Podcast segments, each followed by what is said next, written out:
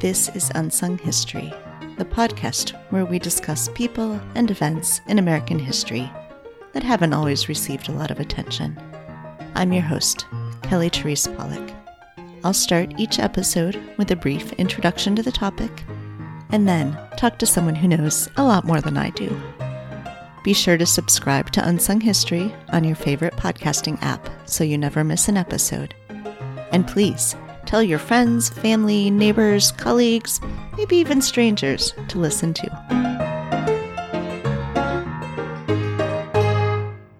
When you walk into a grocery store in the United States and pick up a package of, say, cereal, you expect to find a white box on the back of the package with information printed in Helvetica Black about the food's macronutrients, things like fat and protein, and micronutrients, vitamins and minerals.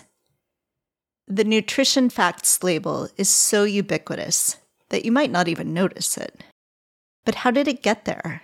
Why does it look the way it does? Who decided which things to include? The history of that label is our story this week. In 1904, American author and activist Upton Sinclair went undercover in the Chicago stockyards, working in meatpacking plants for seven weeks before publishing the resulting novel, The Jungle, in serial form in the socialist newspaper Appeal to Reason in 1905. Sinclair's goal was to promote socialism by showing the terrible living and working conditions of those in the meatpacking industry. Publication of The Jungle, indeed, created public outrage, but not in exactly the way Sinclair had intended. Rather, people were appalled to learn about the unsanitary conditions in the packaged food industry and demanded change. One result of that outcry was the passage of the Pure Food and Drug Act, which outlawed, quote, the manufacture, sale, or transportation of adulterated or misbranded or poisonous or deleterious foods, drugs, or medicines and liquors. Unquote. Members of Congress had been trying for some time to pass similar legislation to no avail. But finally, on June 29, 1906, the United States House of Representatives overwhelmingly passed the bill that had originated in the Senate, and President Theodore Roosevelt signed it into law the next day. At the same time, Congress passed the Meat Inspection Act. The regulatory body that enforced the Pure Food and Drug Act was the Bureau of Chemistry, within the Department of Agriculture. In July 1927, the Bureau changed focus and was renamed the Food, Drug, and Insecticide Administration. It was renamed again in July 1930 to its current form, the Food and Drug Administration, or FDA. In the 1930s, the FDA pushed Congress to strengthen existing law creating an exhibit in 1933 that a journalist dubbed the American Chamber of Horrors. The demonstrated packaging fraud and economic adulteration common in packaged food and still legal under the 1906 law. Congress, however, failed to act until tragedy struck. When over 100 people in 15 states many of them children, died in 1937 when they took elixir of sulfanilamide, a newly formulated liquid form of the drug, dissolved in diethylene glycol, which had not been tested for safety. In 1938, Congress passed the Federal Food, Drug, and Cosmetics Act, which gave authority to the FDA to ensure the safety of food, drugs, and cosmetics. One of the regulatory areas in which the FDA was now empowered to act was in defining and establishing quality standards for food. the first foods to be standardized by the FDA in the July 1939 issue of the Federal Register were canned tomatoes, tomato puree, and tomato paste. The resulting standards were essentially recipes of the acceptable ingredients and formulations for a product to be labeled as such. In 1941, during World War II, the National Research Council Food and Nutrition Board first established the Recommended Dietary Allowance, or RDA, standards of different nutrients that could guide nutritional intake. The guidelines were then regularly updated every five to ten years. In 1969, the Nixon administration hosted the White House Conference on Food, Nutrition, and Health. In the opening remarks, President Richard Nixon pledged, quote, to put an end to hunger in America for all time, unquote. Although the conference did not end hunger in the US, recommendations from the conference did change the focus of the FDA from setting food standards to informing consumers about the food they were buying. In 1973, the FDA published regulations about food labeling, introducing a voluntary nutrition panel for packaged foods. Food producers who wanted to make certain nutrition claims about their foods, for instance, saying that the food was low in fat or high in protein, had to include the panel, showing the full nutrition information, including the number of calories, the grams of protein, carbohydrate, and fat, and the percent of the U.S. recommended daily allowance, USRDA, of protein, vitamins A and C, thiamine, riboflavin, niacin, calcium, and iron. Other values, such as sodium and fatty acids, could also be included. Dr. Charles C. Edwards, the Commissioner of Food and Drugs in 1973, explained quote, We're not trying to tell the American public what to eat. They can eat anything they want. But those interested can now have specific information about the contents of the foods they buy. Unquote. Two decades later, this voluntary labeling became mandatory. On November 8, 1990, President George H.W. Bush signed the Nutrition Labeling and Education Act into law, which required nearly all packaged foods in the United States to include, by May 8, 1993, a standardized nutrition facts panel, including serving sizes and the amount of calories, fat, cholesterol, sodium, carbohydrates, and protein, as well as select vitamins and minerals. Trans fats were added to the panel on January 1st, 2006.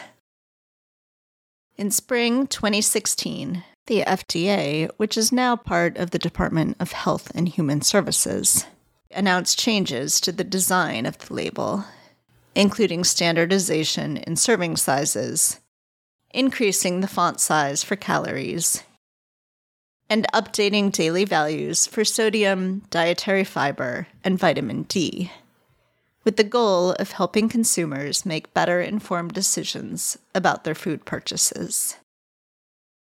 Joining me now to discuss the history of food labeling in the United States is Dr. Xaq Frohlich, Associate Professor of History of Technology in the Department of History at Auburn University, and author of From Label to Table Regulating Food in America in the Information Age.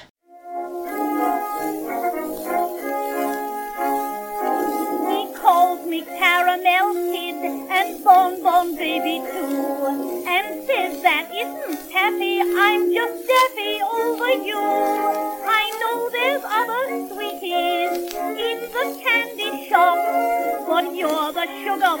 that makes them look like lemon drops.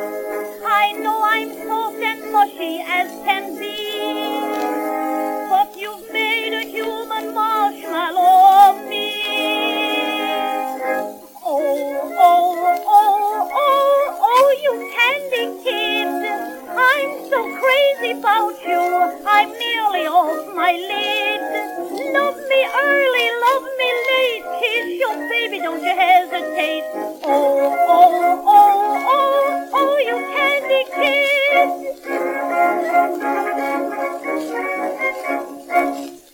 Xaq. Thanks so much for joining me today.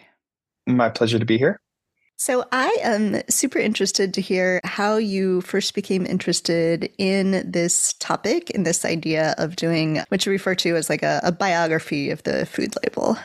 I got into this topic. I was in graduate school and had friends visiting me from Europe. And at that time, food labeling was very different in the United States than in Europe. Now you, you actually can find their version of a nutrition facts label. But one of my friends visiting from Europe looked at a package, saw the nutrition facts panel, and said, That's so American. And I knew what she meant. She kind of meant two things by that. One was she thought it was very scientific. Like Europeans know what good food is, they know what to eat, they have a sort of idea of what they should eat. And they think of Americans as being sort of diet crazed people who are always chasing science.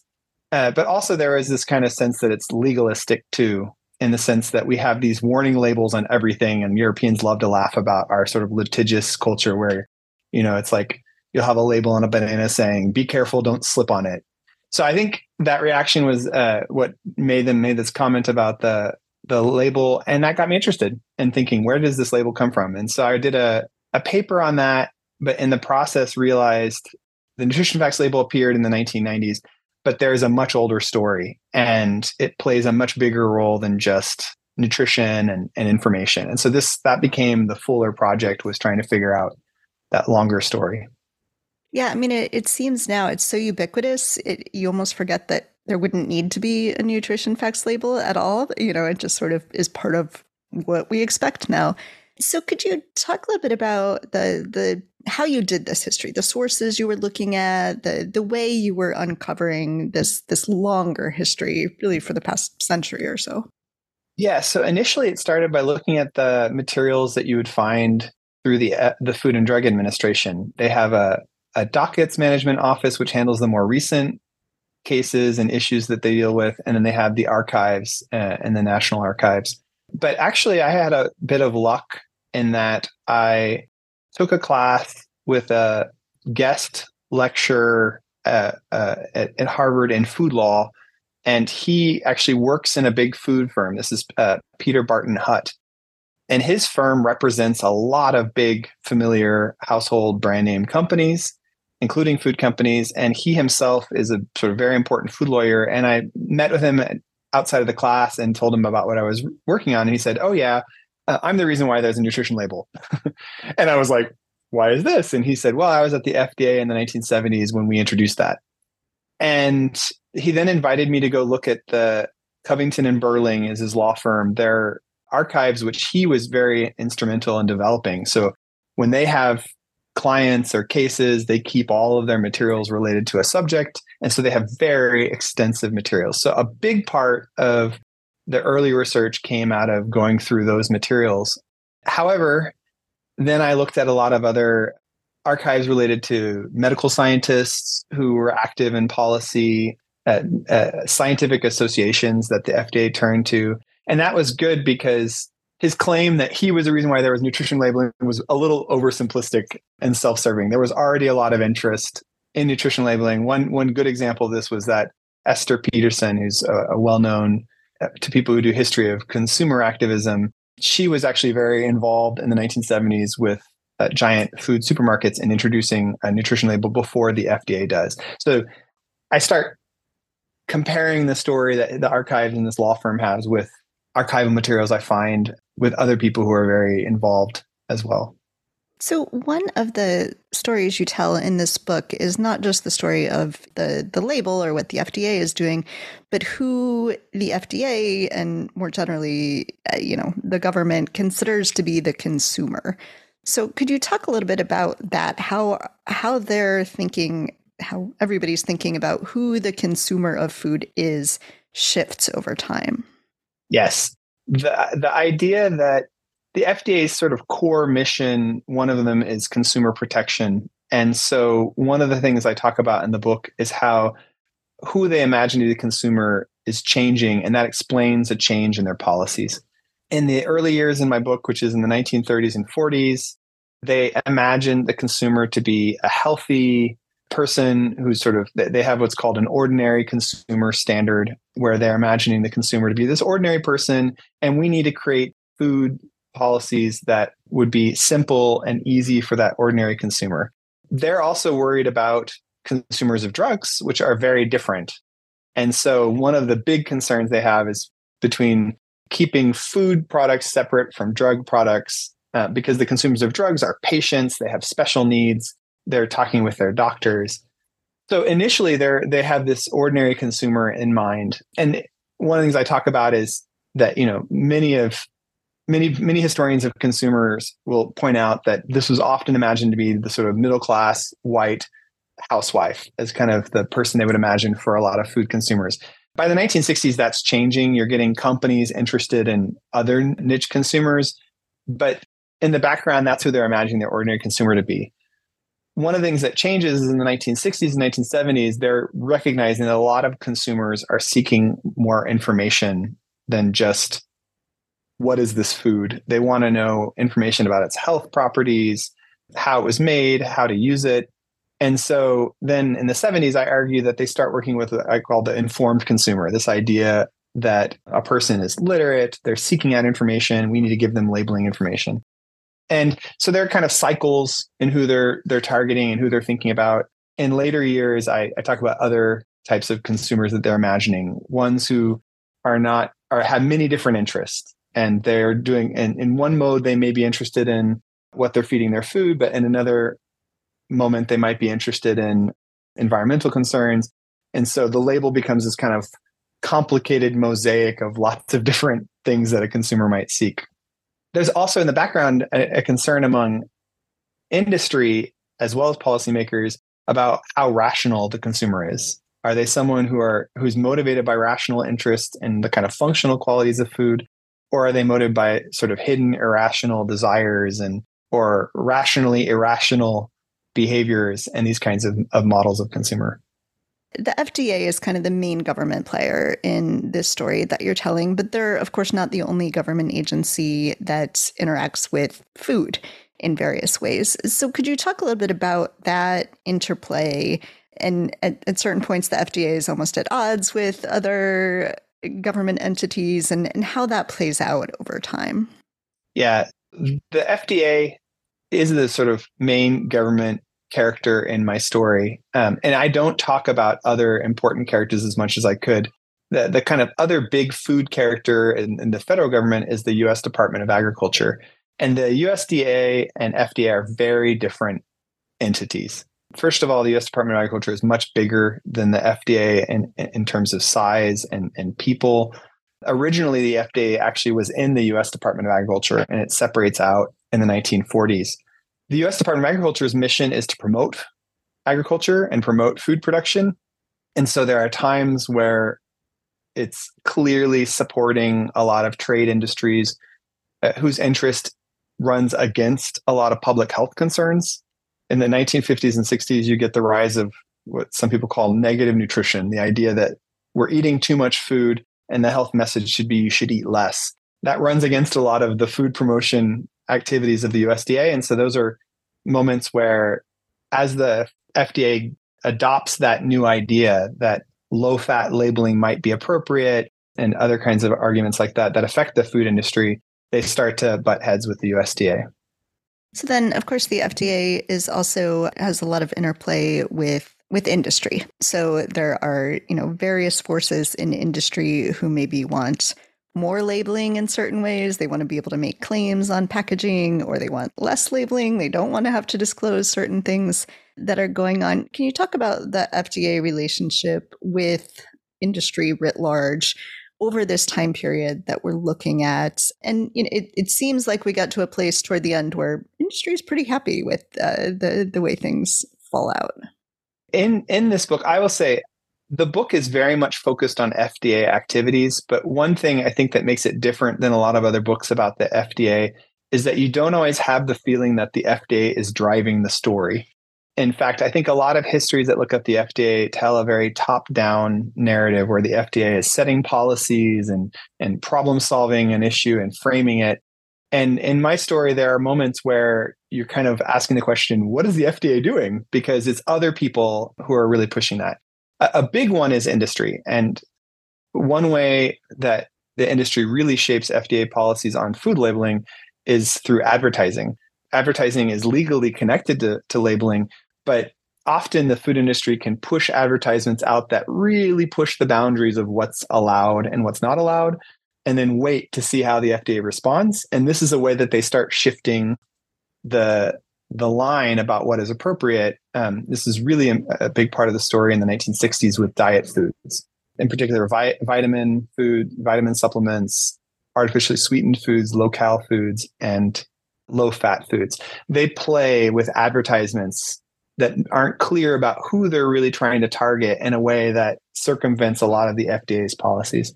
This is also a lot of stories where other groups, consumer advocates, play an important role as well. So, in a way, I, I like to think of the book as being different than a lot of FDA histories because you're seeing a lot of outside forces working on the FDA.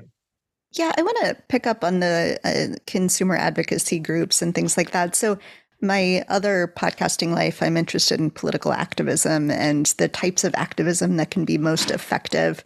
Could you talk a little bit about some of these activist groups and the the methods that they're using to try to influence what the FDA is going to mandate or ban or allow and you know what what that activism looks like? In the early years and that I explore in the book, before you start getting inf- information labels, the FDA's focus was on creating food standards. And you have a lot of home economists who are very active who uh, are advocating in favor of FDA food standards, in part because they see them as a tool the FDA can use to ensure that food is what consumers expect it to be. There's a lot of anxiety about new additives, about fabricated or manufactured foods that the consumer might not know how it was made or recognize the ingredients in it. So you have people like Jessie Coles, who's a home economist who publishes a bunch of books in favor of food standards. He describes the FDA food standard system as being about simplification.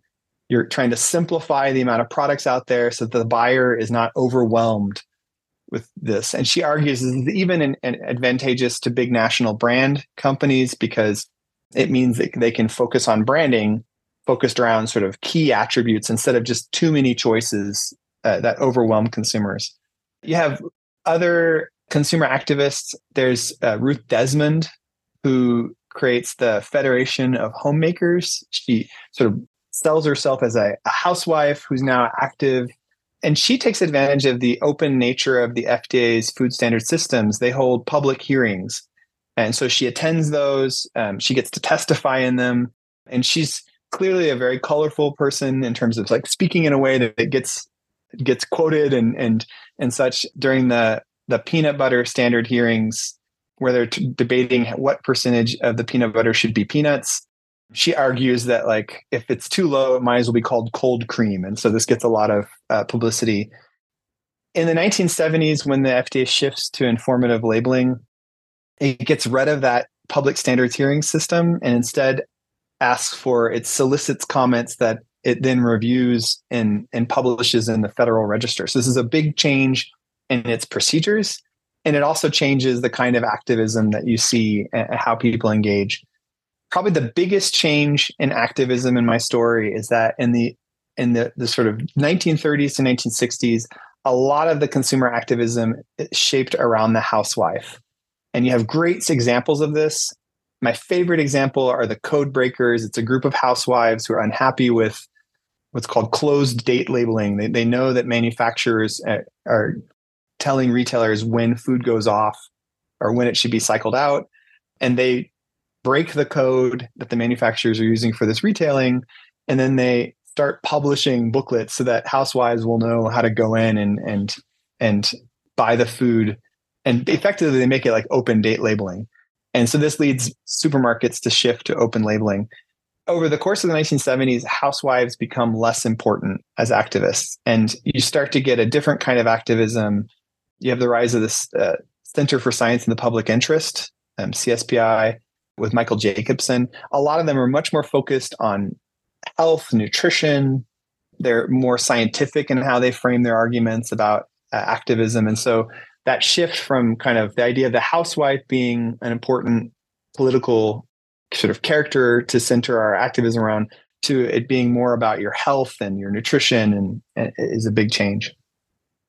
I want to move toward the 1990s food labeling. And I think it, it seems counterintuitive at first to think that we're moving through an era where everyone's saying we need less government, we need smaller government, moving out of sort of the New Deal era.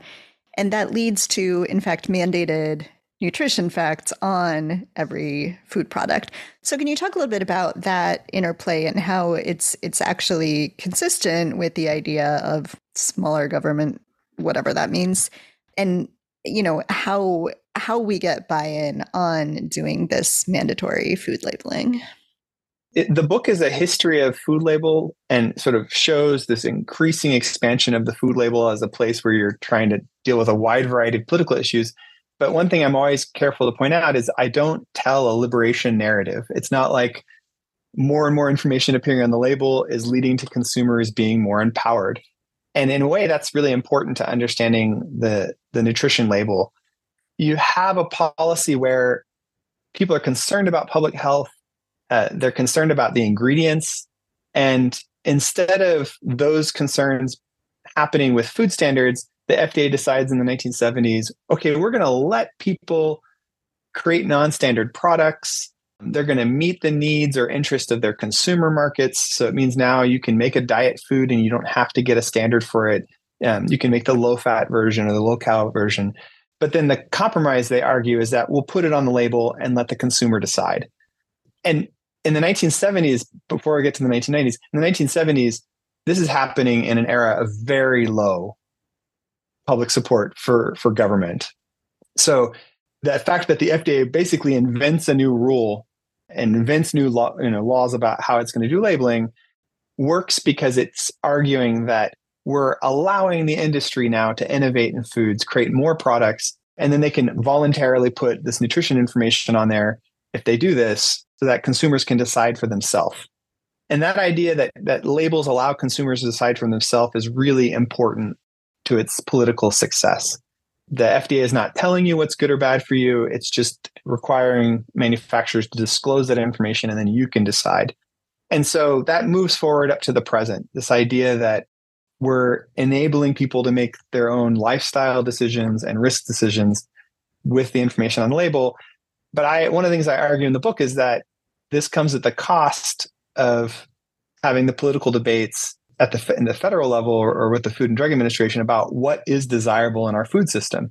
So a lot of times labeling is the kind of opt out way of handling a political problem. Instead of saying we don't want this kind of food item, we don't want this kind of food, there's a sort of solution of we'll put it on the label and let consumers decide. So I want to talk about the the policy decisions that go into what the label looks like, what's on it. It it seems like such a straightforward after the fact, like such a straightforward, like it's just the facts. You just see, you know, what's in the product and what percentage of daily value and such. But of course, there's all sorts of decisions that go into how this is displayed, what's displayed, what isn't on there. Can you talk a little bit about the the ways that the FDA is thinking about this, how they're making decisions about what this actual nutrition facts panel is going to look like? The question about the label is most interesting in, in, in the chapter where I talk about the nutrition facts label in the 1990s. And it's fun because you see this thing, you take it for granted that this is what it looks like and this is what it says. Uh, but you're in the 1990s, you're looking at the people deciding how to design this, and they're making big decisions that would be surprising to us now. The name Nutrition Facts, for example, they have uh, they consider nutrition guide and nutrition values. And then they settle upon facts. And I think this reinforces the idea that this is an objective description of what you're reading. And even though part of it changes from the earlier version of the nutrition label because now they have these percent uh, recommendations uh, on the label. The other thing the FDA is it has national recommended levels for certain nutrients on the label. Uh, these are the recommended daily allowances that the National Academy of Sciences has been publishing for decades. So some of the information on the label reflects those, but then it has to come up with and adopt the recommended allowances for things like fats. And it does this by drawing on guidances coming from the US Department of Agriculture. It invents an entirely new thing called DRVs, daily recommended values, which is a mixture of those two different sources of recommendations. They have debates over how to calibrate the label. Uh, it's based on an, a recommended diet of 2,000 calories. And there are big debates about this because uh, the average adult male should probably have 2,300 calories. The average adult female should probably have more like 1,800. And there are debates about whether they want to go lower for men because they're worried about men having too much food.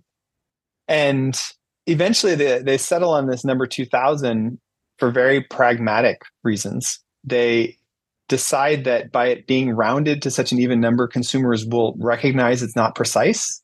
It'll be easier to do math. And they would rather it be on the lower side than the higher side because at the time they're concerned about Americans getting overweight. And so even though it looks scientific, it's very political and pragmatic and bureaucratic, the decision making going into the number of the 2000 calories. And then there are lots of different political interest groups that that raise points that the FDA gets concerned about. Minimum font size, AARP writes in saying we're concerned about the elderly who have to read this, and so they put in rules about minimum font size. The kind of funnest thing for me to learn about was when I interviewed Burkey Belser, who just recently passed away, who is the head of the design firm and the design considerations. One of the things he said was that the FDA commissioner contacted him, David Kessler, and said, We're going to change this label and no one's going to realize it unless we create a really clear design behind it. And so Belser and his firm work on creating this black and white, sort of very simple design style. And he, in the interview, he said it's a government brand. And later on, the brand got extended to drug facts and even today, I think the popularity and the iconic aspect of the label has more to do with that design aspect than it does the actual success of it as a functioning health tool. And and so the kind of design considerations are really interesting as well. I loved the part about design. It's the this panel is just a thing of beauty and it's so interesting to think about all the ways it could have been different. And and he it, some of the design graphic versions of it had color and they decide not to include color. And th- the reasoning was that it would be more expensive to require manufacturers to include color. But I have to admit, I think it adds to the kind of view of the label as the the little objective part of this otherwise very colorful marketing thing of a package. Um, so it adds to this idea of it being a kind of trustworthy, objective label. So I have spent a lot of time looking at labels, looking at the nutrition facts labels, but I suspect a lot of people have not spent a ton of time looking at it. Can you talk about the ways that the reactions of the food industry, the food actually changes as a result of the label, whether or not people are spending any time looking at it? Yeah, the, the question I always get asked when I talk about this this story is does anyone even read the label? Actually, I usually have one of two reactions. I either have people who are really into the label. I didn't actually read labels before this project. And so I learned a lot from my audiences. Like they'd be like, this is one little label thing and or labeling. What do you think about that for ingredients? And and over time I learned a lot about the label from from the audience. But then I also had a lot of people who are like, does anyone even read them? And there are lots of studies that look at how people read them, you know, and do people read them? And a lot of people don't. Also, a lot of people spend very little time reading them, or they read them at particular moments. Like maybe the first time they get a food, they'll read them, um, or when some big life change happens, um, either they're a medical diagnosis or they have a kid, they might read them, but then they won't read them again. But one of the points I make in the book is that even if you don't read them, they have a direct impact on the food you eat. And this is because every time the FDA changes the labeling policies, the food industry starts reformulating its foods. And so uh, there was an FDA historian, um, Suzanne Junod, who, when this was happening in the 1990s, she grabbed a bunch of packages and then she got packages after the introduction of the nutrition facts label because she wanted to show that there was actually a change in the the nutrients and in the ingredients because they're concerned about the, if, if some people are reading them differently and that affects buyers then they want to create formulas that make their food attractive. And so so yeah one of the arguments i make is that even if you're not reading these labels um, the labels are affecting your food so, the uh, nutrition facts panel, of course, is not the only type of labeling on a package. And there are other, you talk about other kinds of labels that don't come from the FDA, that different organizations have, have developed, have let people opt into or opt out of. Could you talk a little bit about that? Things like organic labeling and, and GMO and, and how that, uh, you know, what, what that looks like? Yeah. So, one of the reasons I talk about other labels is because the nutrition facts label is the example of a kind of informative label where it's supposed to tell you something about something intrinsic in the package. So, and you know, this food has these nutritional properties. A, a very different kind of label would be the organic label, where nothing about the word organic says anything specifically to you about what that means. And so it's what uh, economists call credence labels. It's entirely about your belief in whoever is certifying this word organic. So you would have an idea of what fair trade means because you have some idea of the organization saying this is a socially just way of paying people for producing our food. Or with organic, you would say, you know, this is how you have to produce the food in order for it to be organic. And so I, that interested me because it's different than the nutrition facts label where it's we're saying you now have this information about it the credence label is entirely about your trust in that certifying organization. And so, in the case of organic, the big story there in the 1990s is you have a lot of regional organic labeling groups. And because of their concerns about the term getting misused by sort of people on the market, they invite the US Department of Agriculture to create the USDA organic label and legally enforce it. And the USDA is not as invested in organic as many of these regional people. And so there's a kind of watering down, a lowest common denominator approach they have.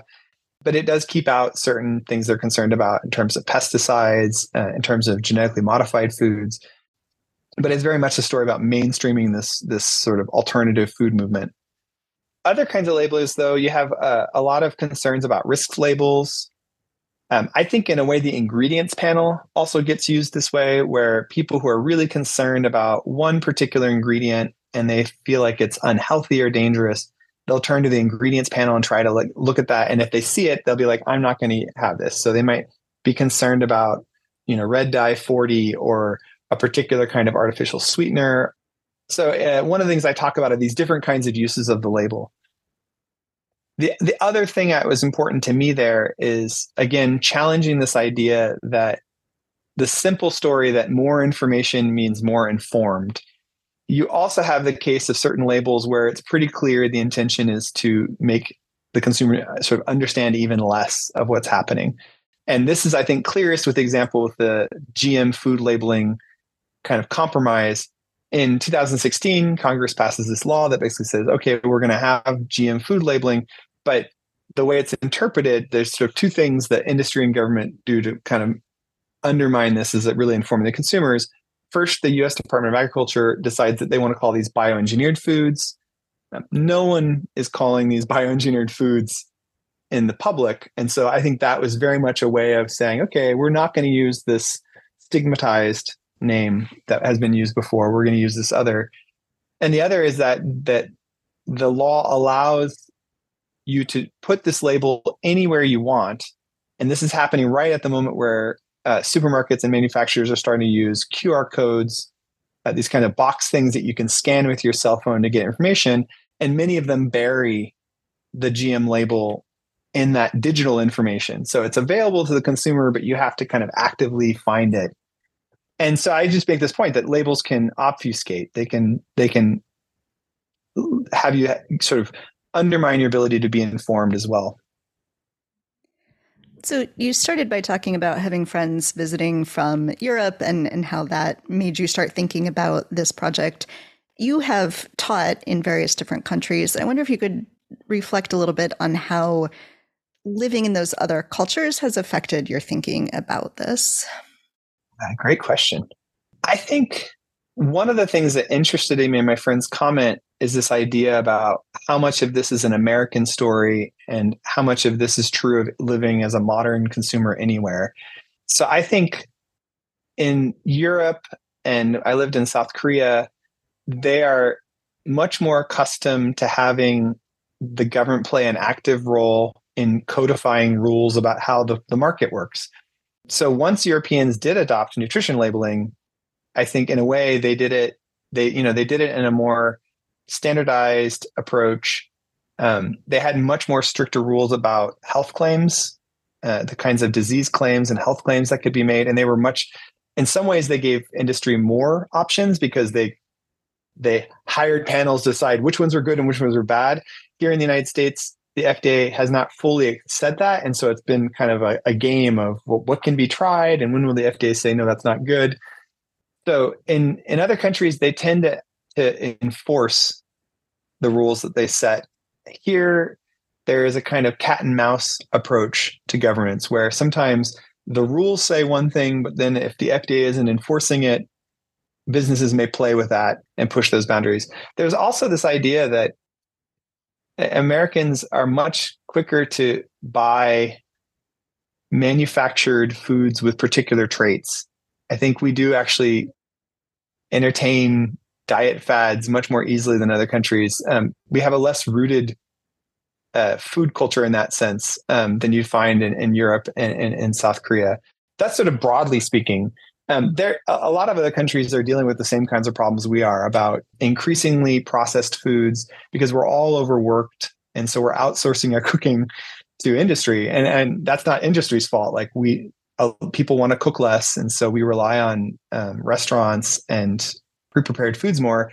And that means that those are the people making decisions about our food. And food labeling is a kind of in my opinion a, a sort of very superficial approach towards trying to solve that and i think in a way a lot of countries are taking more seriously the idea that they need to directly engage the food industry about what ingredients are appropriate and which ones are deceptive or or dangerous I think in the last year, I'm seeing a lot more activity among the Food and Drug Administration. So I don't know uh, what that means in terms of how that will translate to changes in policies. So I have a million more questions I could ask, but people should just go read the book. So how can people get a copy of the book? order online. It's it's through the University of California Press, so you can find it there. Um, also, obviously on Amazon and other kinds of online retailers.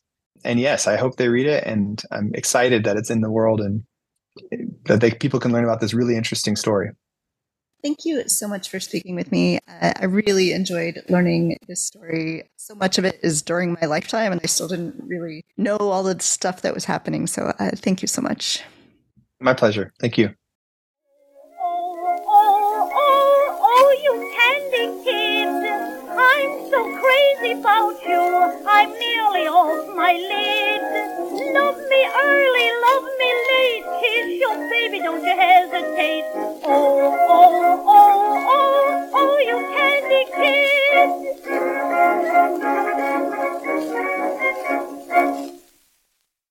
Thanks for listening to Unsung History. Please subscribe to Unsung History on your favorite podcasting app. You can find the sources used for this episode in a full episode transcript at unsunghistorypodcast.com. To the best of our knowledge, all audio and images used by Unsung History are in the public domain or are used with permission. You can find us on Twitter or Instagram at unsung underscore underscore history or on Facebook at Unsung History Podcast. To contact us with questions, corrections, praise, or episode suggestions, please email kelly at unsunghistorypodcast.com. If you enjoyed this podcast, please rate, review, and tell everyone you know. Bye! MSW